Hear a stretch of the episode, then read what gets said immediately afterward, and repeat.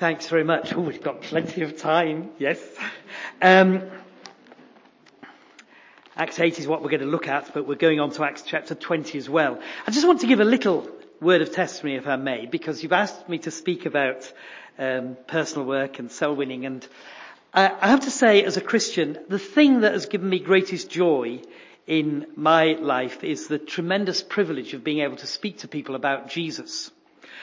Um, I was converted when I was 15. I was converted in the Lebanon. I think many of you know this story.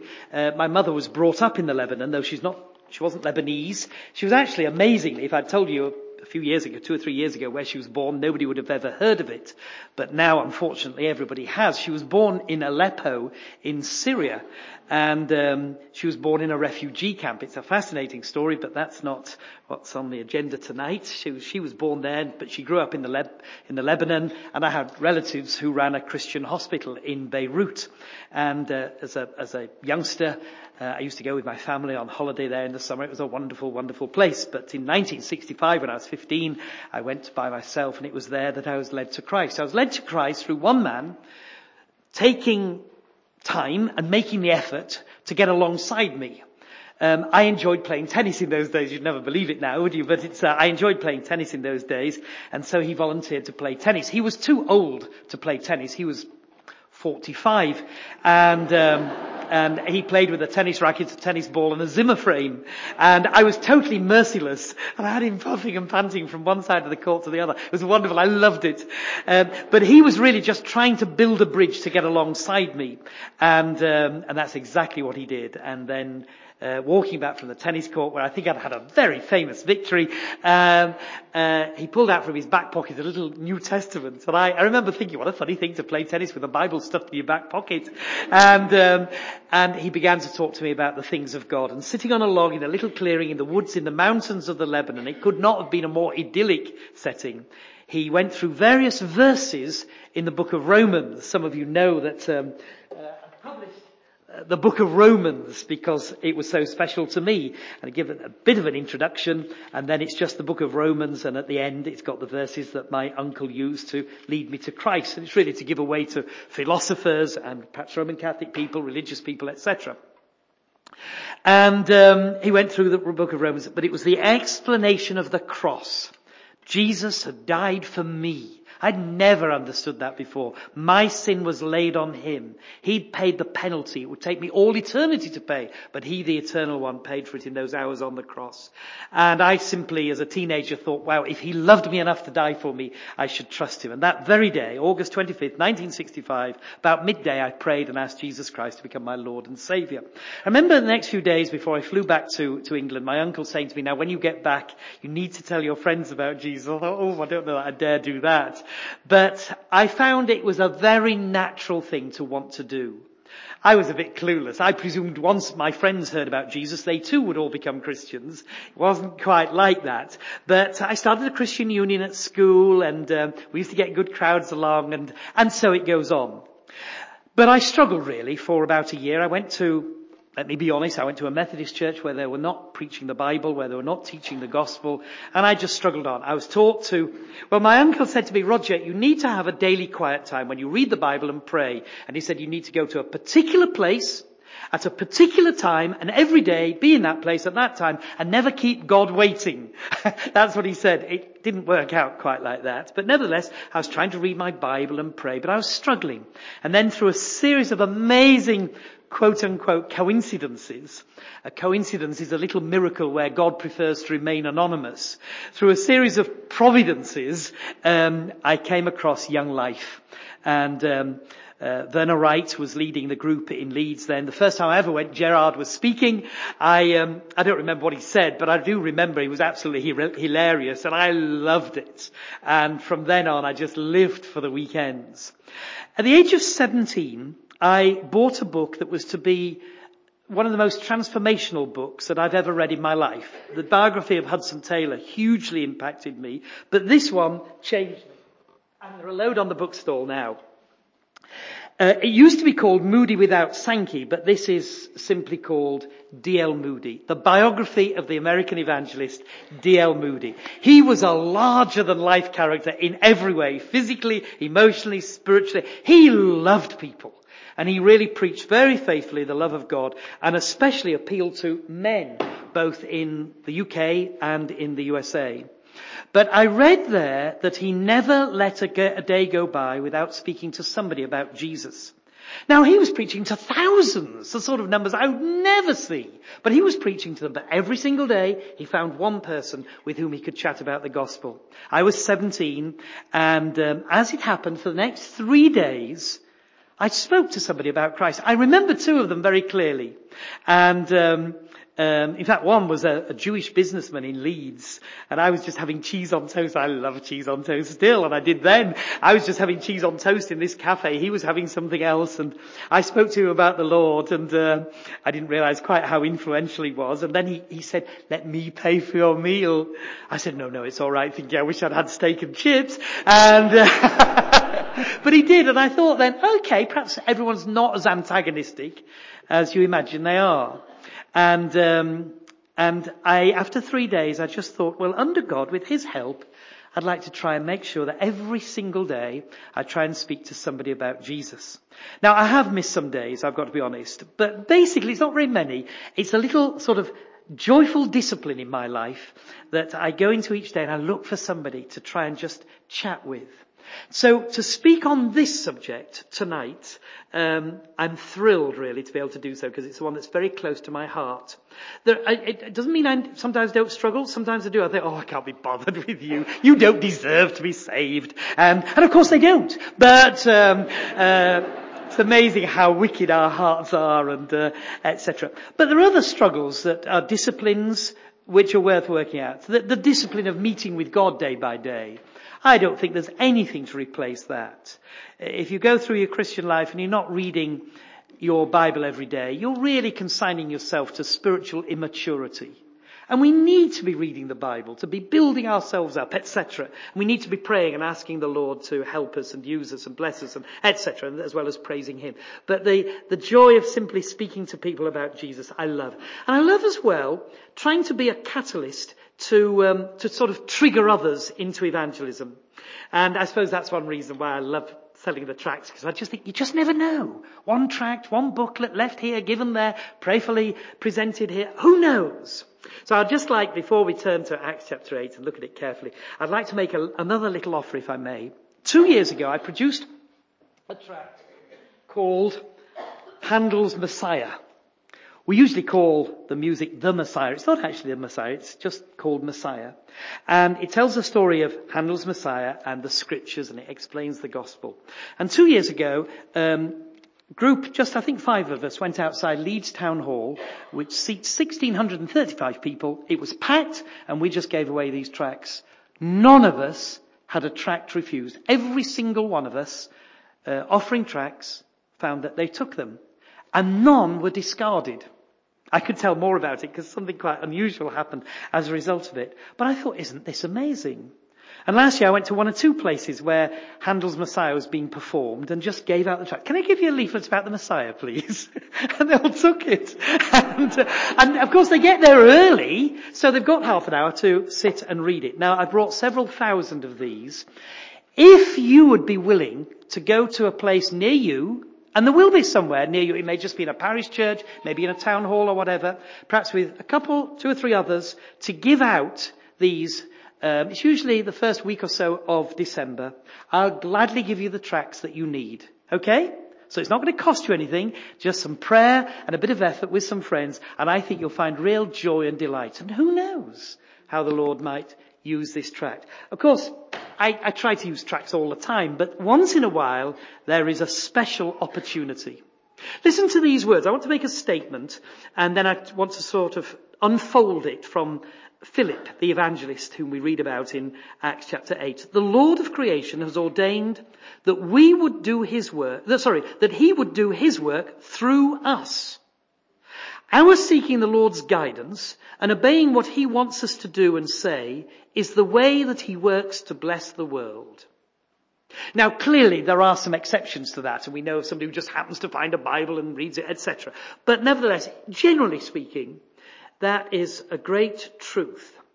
We know that we're under marching orders from the Lord himself. He said, go into all the world and preach the gospel. He said, go and teach every creature. And the verse I read, if I may read it again from the end of Luke's gospel. He said to them, Thus it was written, and thus it was necessary for the Christ to suffer and to rise from the dead the third day, and that repentance and remission of sins should be preached in his name to all nations, beginning at Jerusalem. And you are witnesses of these things. Behold, I send you the promise of my Father upon you, but wait in the city of Jerusalem until you are endued with power from on high. We are, as Christians, under marching orders to go and spread this message, to proclaim it, to witness to it. And again, if I may just repeat something from this morning, just to get it into our thinking, there are, as it were, three types of Christians when it comes to evangelism. Every one of us, the most diffident, nervous, shy, stammering Christian, is nevertheless a witness. My brother-in-law um, is totally deaf. He's never heard a sound. And as a result of that, of course, he's mute. He, he, physiologically, he has the ability to speak, but because he's never heard anything, he, he can't speak. He was converted as a little boy at Paignton United Beach Missions, and he's gone on with the Lord. But he can't witness with words, he hasn't got them, but he nevertheless is a witness for the Lord. And then as we thought this morning, pastors, according to Paul writing to Timothy in 2 Timothy chapter 4, are to do the work of the evangelist. Okay, so that may not be their natural gifting, their natural inclination even. But an evangel- a pastor should never stand up and say, I'm not an evangelist. They may not be, but they would have to add, I'm not an evangelist, but nevertheless, I'm going to try and do the work of the evangelist because I'm under orders to do so. And then thirdly, there are some people whose particular gifting is that of the evangelist, and therefore their calling is that of the evangelist. I don't know whether you've noticed, but people find joy in doing what they are gifted at doing. I watched Anna, because I love the violin. I watched Anna playing the violin. I thought, I'd love to be able to play the violin, but you wouldn't love me to play the violin. I, it's not a gift. And when I tried to have music lessons years and years ago, I hated it. I really, really hated it. In fact, I remember going to the music lesson on one occasion, I just hadn't practiced, so I glued the pages together. And when I got to the piano teacher and she said, what's happened here? I said, oh, I have no idea. It must have been my bacon sandwiches that just caused the fat to stick the pages. she must have thought, you liar. but you see, there was no joy for me in trying to make music because I'm not musically gifted. Alright? So joy comes in using whatever gift God has given us. And He's given us, every one of us, a gift. Maybe some of us He's given a few gifts, I don't know. But um, joy comes in using those gifts for the Lord. Some people will have the gift of the evangelist. But there are not many evangelists around these days, and I personally think it's because they're very often steered through Bible college or whatever it is, through teaching into other ministries. But then they're always frustrated they always think, no, I really want to be getting out and reaching the lost. But for whatever reason, that isn't what they've been set apart for. So, every Christian is a witness, the pastor to do the work of the evangelist. Some people are evangelists. But I want to go to this idea of every Christian a witness. Listen to the words of Charles Haddon Spurgeon. Anything by Spurgeon is worth reading. He said this, soul winning is the chief pursuit of the Christian minister. Indeed, it should be the main pursuit of every true Christian. Now the early church, because of the difficulties, the pressures that were mounting on them, the early church set aside seven men. And they were going to be devoted to the ministry of the word, to preaching, studying the Bible and teaching in an expository way the, the Bible. And they were going to be devoted to prayer. It's interesting, there's tremendous emphasis these days on expounding the Word of God, which is great, but there isn't quite the same emphasis on praying. But nevertheless, it was the ministry of the Word and prayer. Stephen, the first Christian martyr, and Philip, the first man called an evangelist, in fact the only man in all of scripture actually designated with the, the, the, the sort of title an evangelist, were not among the seven. So what was their responsibility? Well, to serve at tables. So they were ordinary sort of guys, ordinary Christians, but they weren't set aside for, as it were, we would regard them as sort of full-time ministers. No, no, you're, you're doing these other chores. But actually, their heart burned within them, and they had to speak of the Lord Jesus Christ. Stephen, as we know, was stoned to death. Philip then, the man we call the evangelist, named as an evangelist, but not one of the seven. He was never actually commissioned by the local church. Which is an unusual thing. You'd sort of think, oh, surely the local church has got to go. He was never commissioned by the local church. You know, I mentioned this morning um, Trevor Knight's book, God's Early Evangelist, and I said it was excellent. And I'd studied obviously the chapter on Philip. He says about Philip, he had not been commissioned to be an evangelist by the apostles. He had not yet been called an evangelist. But he just got on with the job out of a full heart. And that's exactly it. And as we'll go over his biography, we'll see that sometimes he's working with crowds, vast crowds. But other times he's working with individuals. He, he never felt because he, he, he sometimes had the tremendous privilege of speaking to huge crowds that he'd got no time for individuals. He had time for people as well as the crowds. Sometimes he was working in cities with town dwellers and other times with travellers. Sometimes he was working amongst the despised. He was working amongst non-church people. And he worked amongst a variety of races. He began his ministry as an itinerant evangelist, a travelling evangelist, when I first began my work as an evangelist, I used to call myself an itinerant evangelist. I dropped that when somebody, this is absolutely true, when somebody wrote to me and said, dear illiterate evangelist. so I thought, oh okay, I don't know that people know this word itinerant anymore, so I just dropped it. But um, uh, he began his work as an itinerant evangelist from Jerusalem because of persecution. He goes to Samaria, he works there, and then God calls him to go out into the, the, the desert and find this individual. Then he's going around all those towns by the coast in the Azotus area, and then he goes to Caesarea. So there was a period of itinerating, and then eventually he settled and he worked for 20 years in Caesarea. Maybe it was because he had a family and he had four daughters, I don't know. But there was a variety to his work. But I think we can learn from him, alright, he was an evangelist, and many here might say, I don't know that that is my gift. Well, let's learn from him as a soul winner. And he may be exceptional, contrasted with us, but nevertheless, let's learn from him as a soul winner. First of all, he had the soul winner's fire. He had passion. He had something of the heart of God for men and women. It is good to read the Bible and I seek each day to, to read something of the scripture and then perhaps a little bit later on in the day just to dip in it. It is good to read the Bible. But nevertheless, God has always used expositors and evangelists to explain and proclaim the Bible. In fact, when you, when you, when you read about how we should bring up children, discuss this. We're not told to teach children to read the Bible. We get great delight at being able to give children a Bible. But actually the Bible doesn't really say that we should teach children to read the Bible because frankly there's a lot in the Bible that isn't particularly suitable for children. I understand the Jews, for example, were not permitted to read the Song of Solomon till they got to the age of 30. Actually, the emphasis of the Bible is that we should teach children the Bible. And I wonder whether sometimes we're getting it a bit wrong by saying, oh, here's a Bible. Maybe we should be teaching, and that's where something like the Jesus Storybook Bible is, is so helpful, but that's a different subject. So we need evangelists, we need expositors to teach, to explain, to, to unfold the truths of the Word of God. Now persecution came in Jerusalem, and so Samaria was the place that Philip fled to. It's interesting because there was immense blessing through this man who'd never been told, uh, as, as, as far as we know by the church, you go to Samaria. He just went there and he started preaching.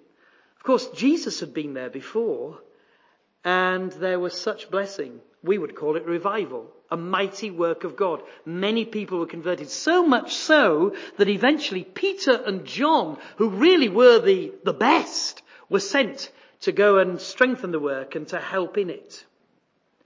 But the point is, for Philip, this soul winner, this evangelist, he had to be winning souls. He had to be telling people about Jesus. He had to be preaching the gospel.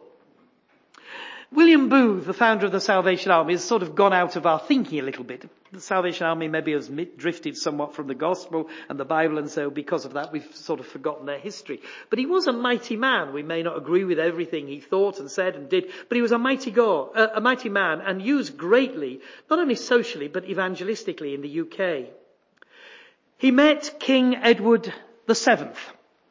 And uh, it's all right. Don't worry about people moving. This, I have this effect on folk. So it's. Uh, um, he met King Edward VII, and um, in 1904, the king asked William Booth, "Will you sign my autograph book, please?" You sort of don't imagine that, do you? And um, so William Booth signed it. This is what he wrote: "Your Majesty, some men's ambition is art. Some men's ambition is fame. Some men's ambition is gold." My ambition is the souls of men. Alright, it's a little bit quaint, but he wanted to see men and women being truly born again. He wanted to see them converted. The greatest act of friendship I can show to anybody is to introduce them to Jesus Christ.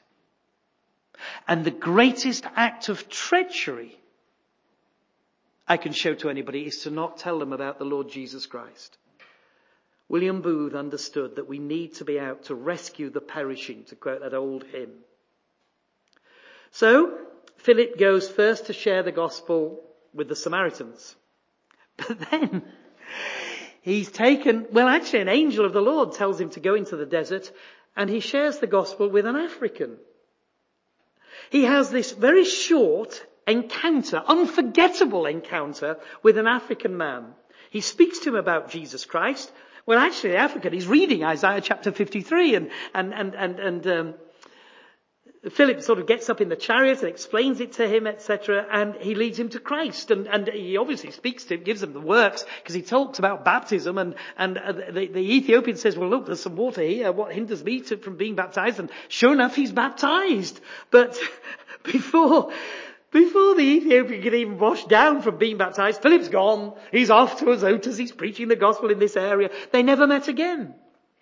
One day, they will stand, well, perhaps already before the glorified Lord Jesus Christ, but they never met on earth again. But you couldn't stop this man speaking.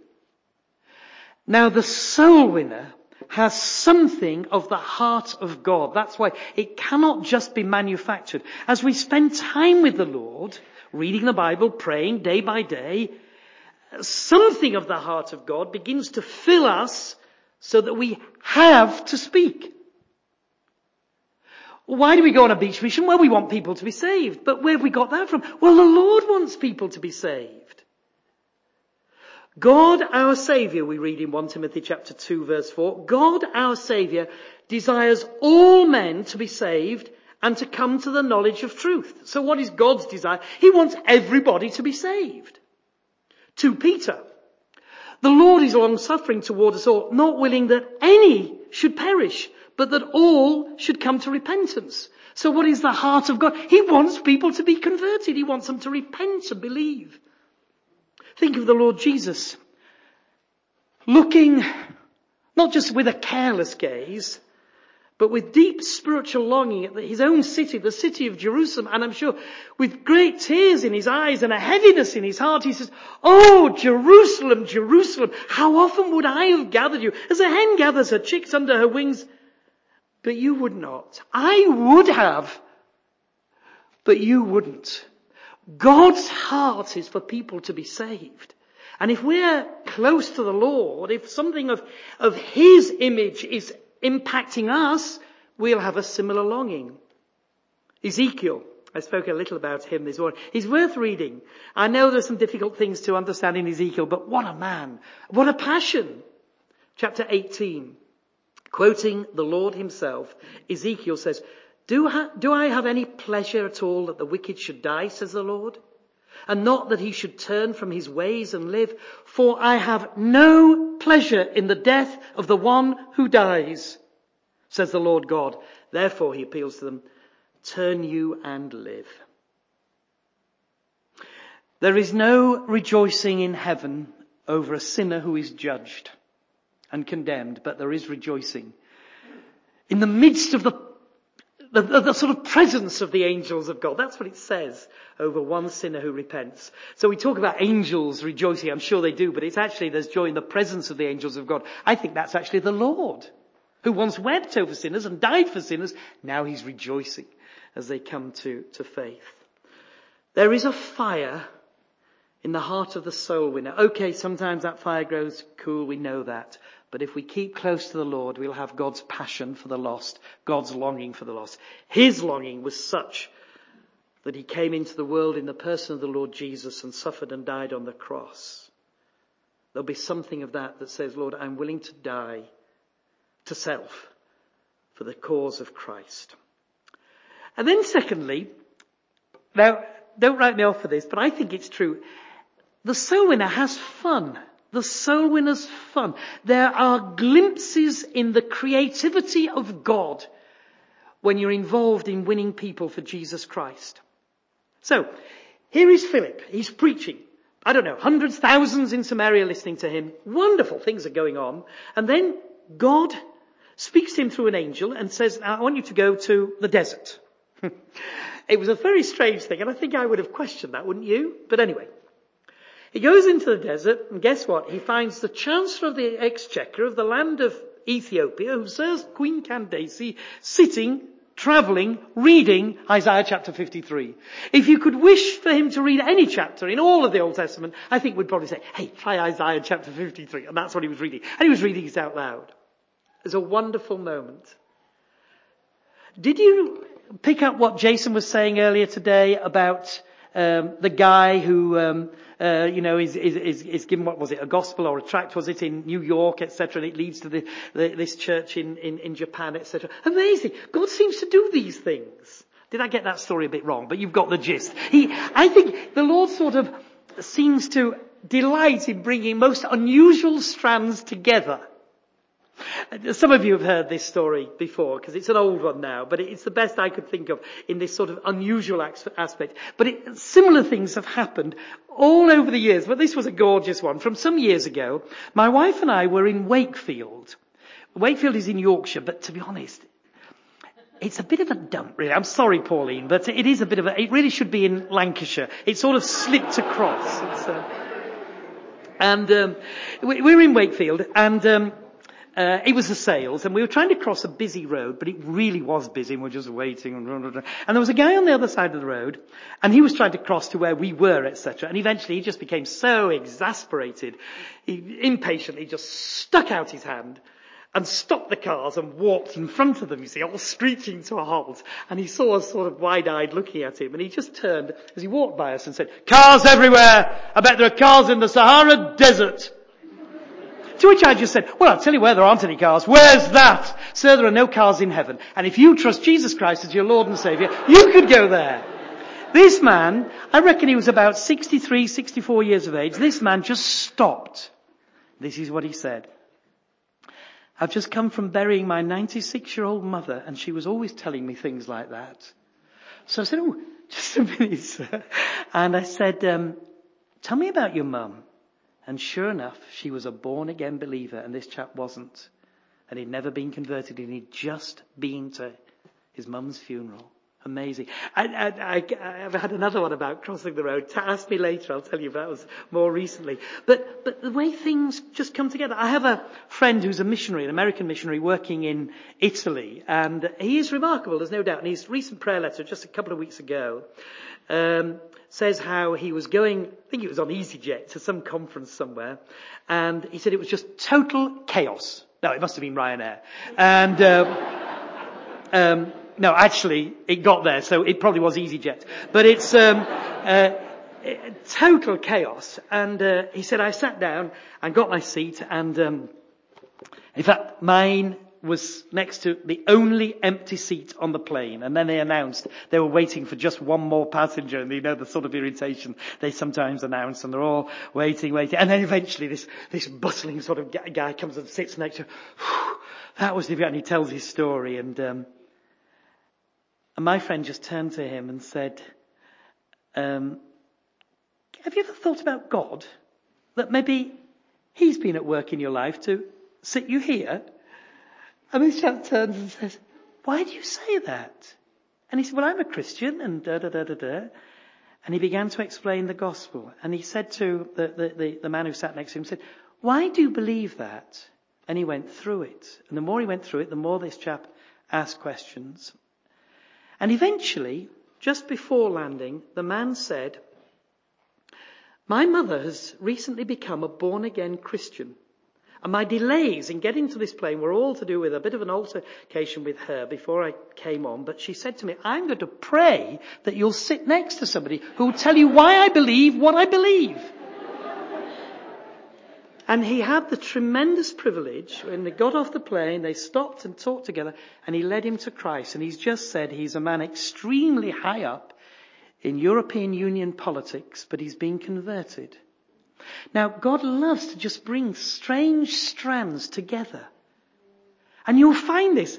And there's a fun about it. There is joy in witnessing. I know some of you think, oh, I'm just so scared. Why?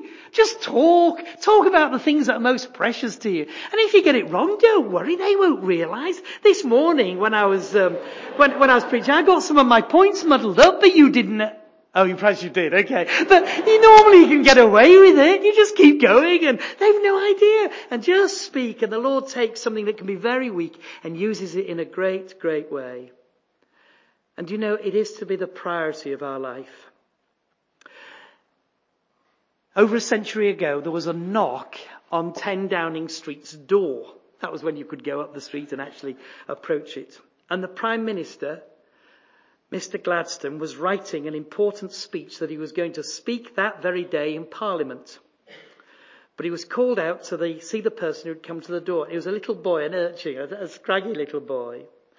But Gladstone had got to know him a little. He got to know some of these characters. You probably know that. And um, he'd won his heart through kindness. And the little boy just looked up at the Prime Minister and said, Mr. Gladstone, my younger brother is dying. Please will you come and show him the way to heaven because he doesn't know.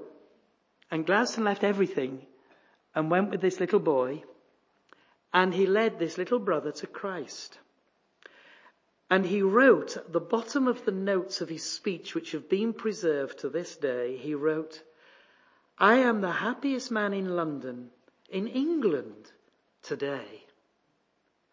There was something more important than even giving a speech in Parliament, and it had to be the priority of his life.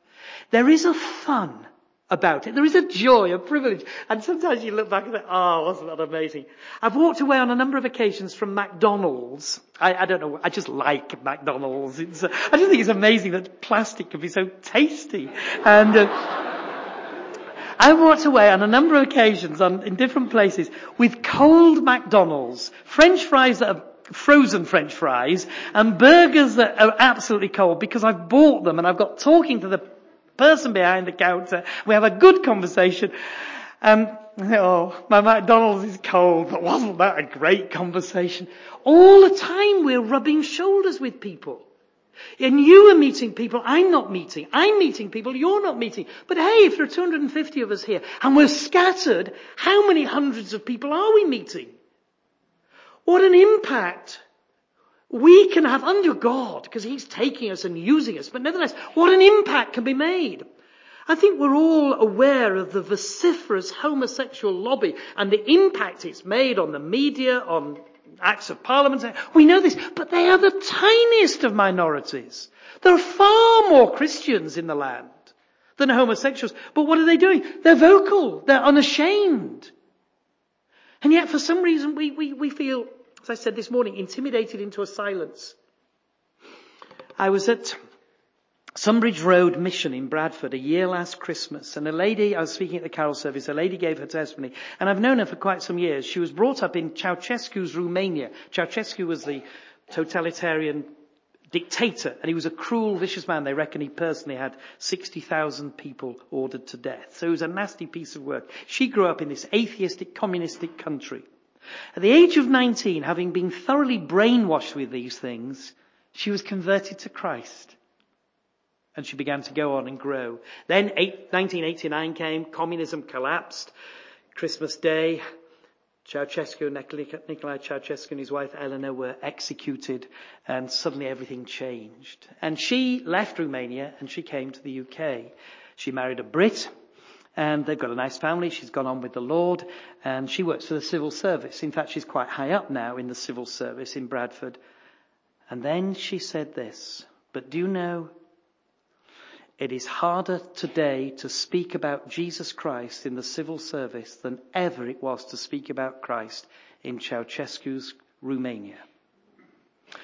I was speaking at a day conference on personal evangelism at an Anglican church in Sheffield a few weeks later. I mentioned this and a lady interrupted and said, excuse me, I am a school teacher in a Church of England school and I am forbidden to speak about Jesus Christ. I was speaking at a church in Harold Wood in Essex a few weeks after that, and over lunch with the vicar and his wife and a few other guests, I, I mentioned these two stories, and a lady said, I am a health visitor. And I am visiting a lady who is dying and she is petrified of death, but I daren't speak to her about Christ because I will lose my job. But Philip wasn't like that. Okay, he may have moved on from Jerusalem because of persecution, but the consequences he was going to leave with the Lord. He had to speak. He could not be silenced. And that leads me on to the third point. The soul winner's freedom. There is this passion for the gospel of God. He preached in the city and in the desert. He went into the desert because an angel told him, but later on he went on to Azotus because it seemed a good strategy. Then eventually in Caesarea, he worked there. A man who'd been to Samaria and seen revival, now in an outpost. It was the back of beyond sort of place, but he felt he had to be speaking.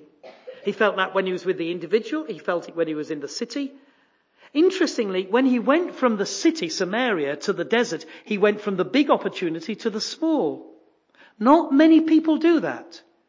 I could give you a whole list of ministers in the UK who have gone to much bigger churches in the States.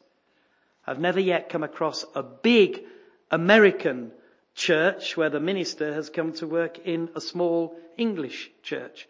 Because it's not the way we think, but it is the way God works. He takes us and He uses us, whether it's for one or for many. Everyone is significant as far as He's concerned. There is a freedom in just saying, I'm not going to follow the dictates of society the pressures of the peer group around me, or even as it were trying to climb up the rungs of the evangelical ladder.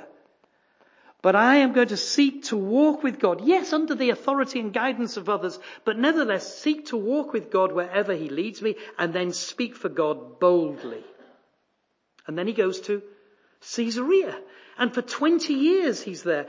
And he really was in a place of obscurity. He's no longer prominent but he's still faithful. And interestingly, he has four daughters who are prophetesses, and they have much more honor now as far as he's concerned, as well, as far as the world is concerned, and probably as far as he's concerned. He looked at his daughters and thought, wow, they're doing really well, better than ever I did, but he still just keeps preaching. There was no bitterness, no resentment, no, why have I been overlooked and they're having such a vital ministry? No, it just carries on.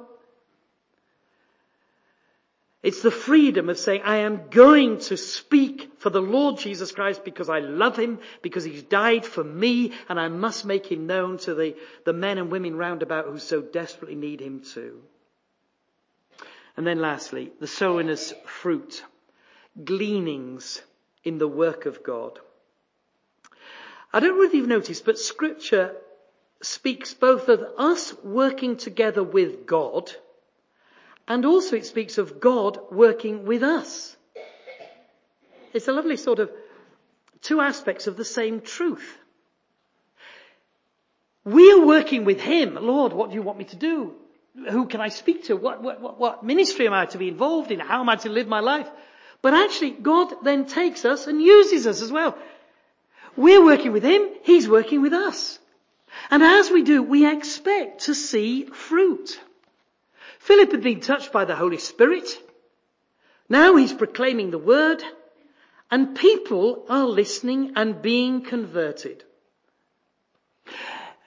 Maybe some times as far as Philip was concerned there may have been a lack of wisdom. You might look at the story about Simon and think, oh, Philip, you're too eager to identify with him and it led to all sorts of problems. If you read the Acts chapter 8 in the earlier verses, you'll see all of that. Okay, we make our mistakes. We, we, we blunder. We mess up. We know that. But nevertheless, we say, Lord, could you just overrule these things? There's an earthen vessel here, but you are the treasure that is living within me. Lord, would you just Come and live within me. Fill me in such a way that I am overflowing and I have to speak of all I've seen and heard. And would you give me the tremendous privilege of introducing men and women to the Lord Jesus Christ? Samaritans, an Ethiopian eunuch, the people of Azotus, the people of Caesarea, my own children, four daughters. I'd love them to be saved. And sure enough, they were, and they become prophetesses. They're ministering themselves. The Bible says, he who wins souls is wise. One day, you know, life will be over for me and for you. And I don't know how people will reflect on my life or your life. Maybe they won't. I once went to see the gravestone of, of John Howard, the great prison reformer. I was in Bedfordshire, I went to see it, and, and I went into the church where the graveyard is where he's buried, and, and they photocopied his will and the instructions about his, his funeral, etc. And it was fascinating. And he said this, when I die, bury me if you want, he, sa- he said, put a sundial on my grave, and then forget me. I thought, yeah, I really like that. Just forget me, but I would like to have lived my life, and I'm sure this is how we all feel. I would like to have lived my life pursuing souls, like a red hot poker sort of pursuing them to the Lord Jesus Christ, chasing them to Him. I, I, I want to give every bit of breath that I have in making Christ known. Now, don't you feel the same way? What greater joy is there than getting up in the morning and saying, Lord, today I want to just speak to somebody about you. And there are so many opportunities, aren't there? They're amazing, you know, you're sitting down for your five o'clock meal, it's piping hot, and the phone goes, and you think, oh yes, praise the Lord, this is somebody from Bangladesh phoning me. I've never been to Bangladesh in my life, but I've spoken to many people who were actually in Bangladesh at the time. And uh, they're trying to sell me, I don't know, double glazing or whatever it is. And, and you know, for a Yorkshireman, this is what really makes it a blessing. They're paying the phone bill, not me. And um, Mr. Carswell, can we speak to you for a couple of minutes? By all means, as long as I can speak to you for a couple of minutes. And um, do you know, I've had some amazing conversations. They've become a little bit wise to it. I think somebody's warning them about people like me now. But uh, they're, they're coming by phone to me and they're wanting to speak. So I try to say a word. And you'd be amazed how many people knock on my door. I might be working at home, but they knock on the door. There's a delivery. There's the post. There's the milkman. There's the electric meter reader. There are the bailiffs. They keep coming to my, they're all there. And I have a little word. I've got some tracts for them. And can I give you a little Christian leaflet? My dustbin men.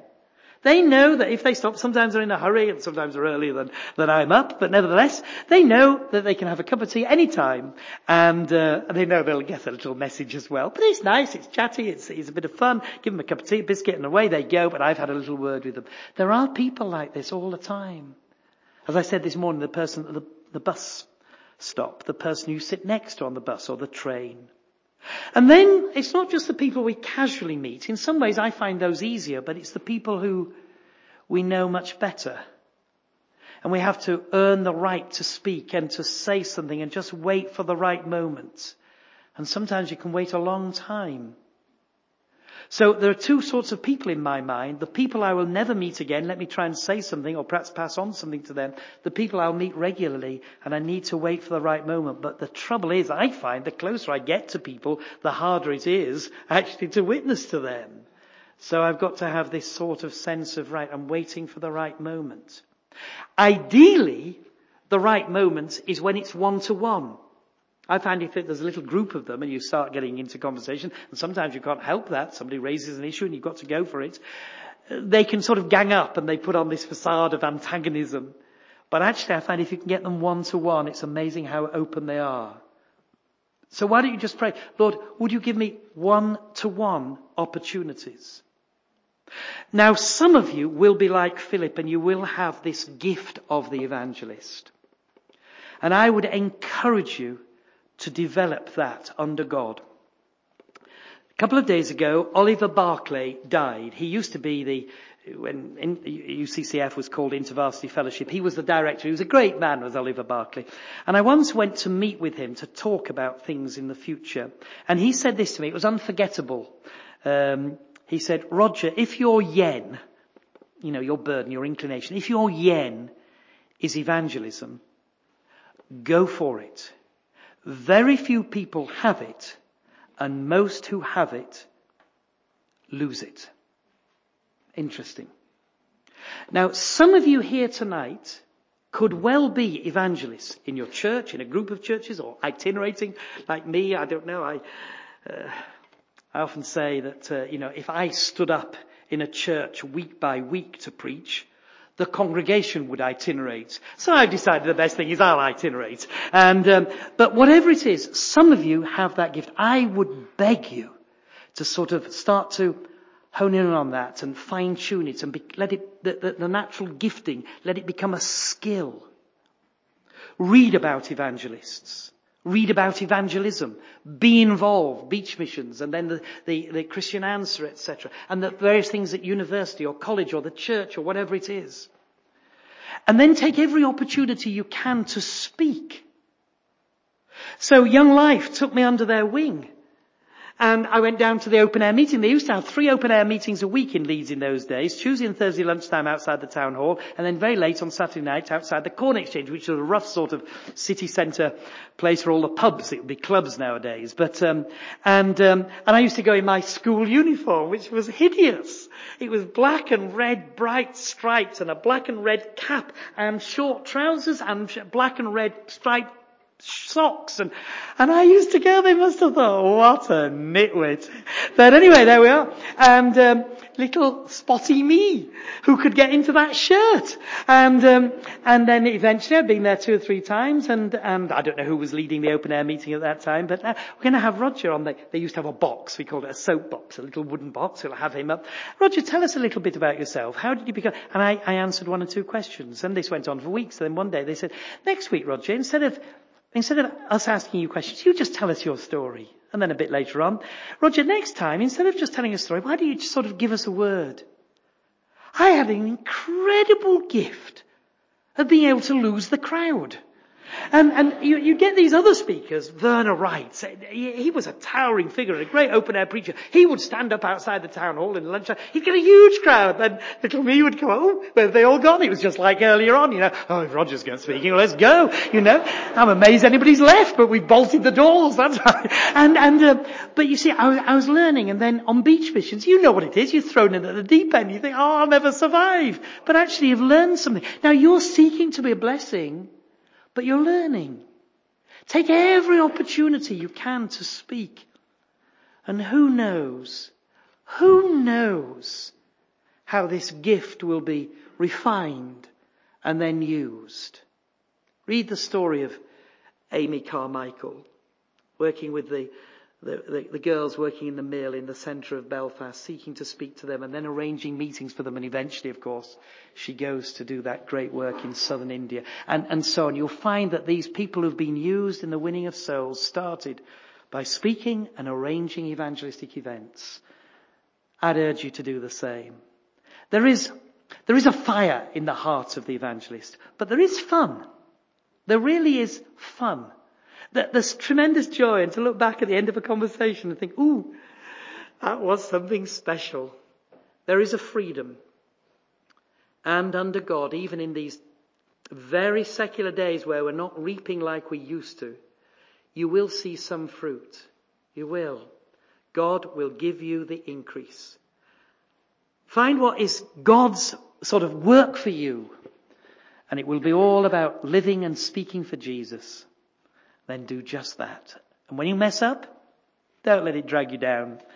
Philip messed up with Simon, but nevertheless he kept on and he was shortly winning the Ethiopian to the Lord. Just keep on.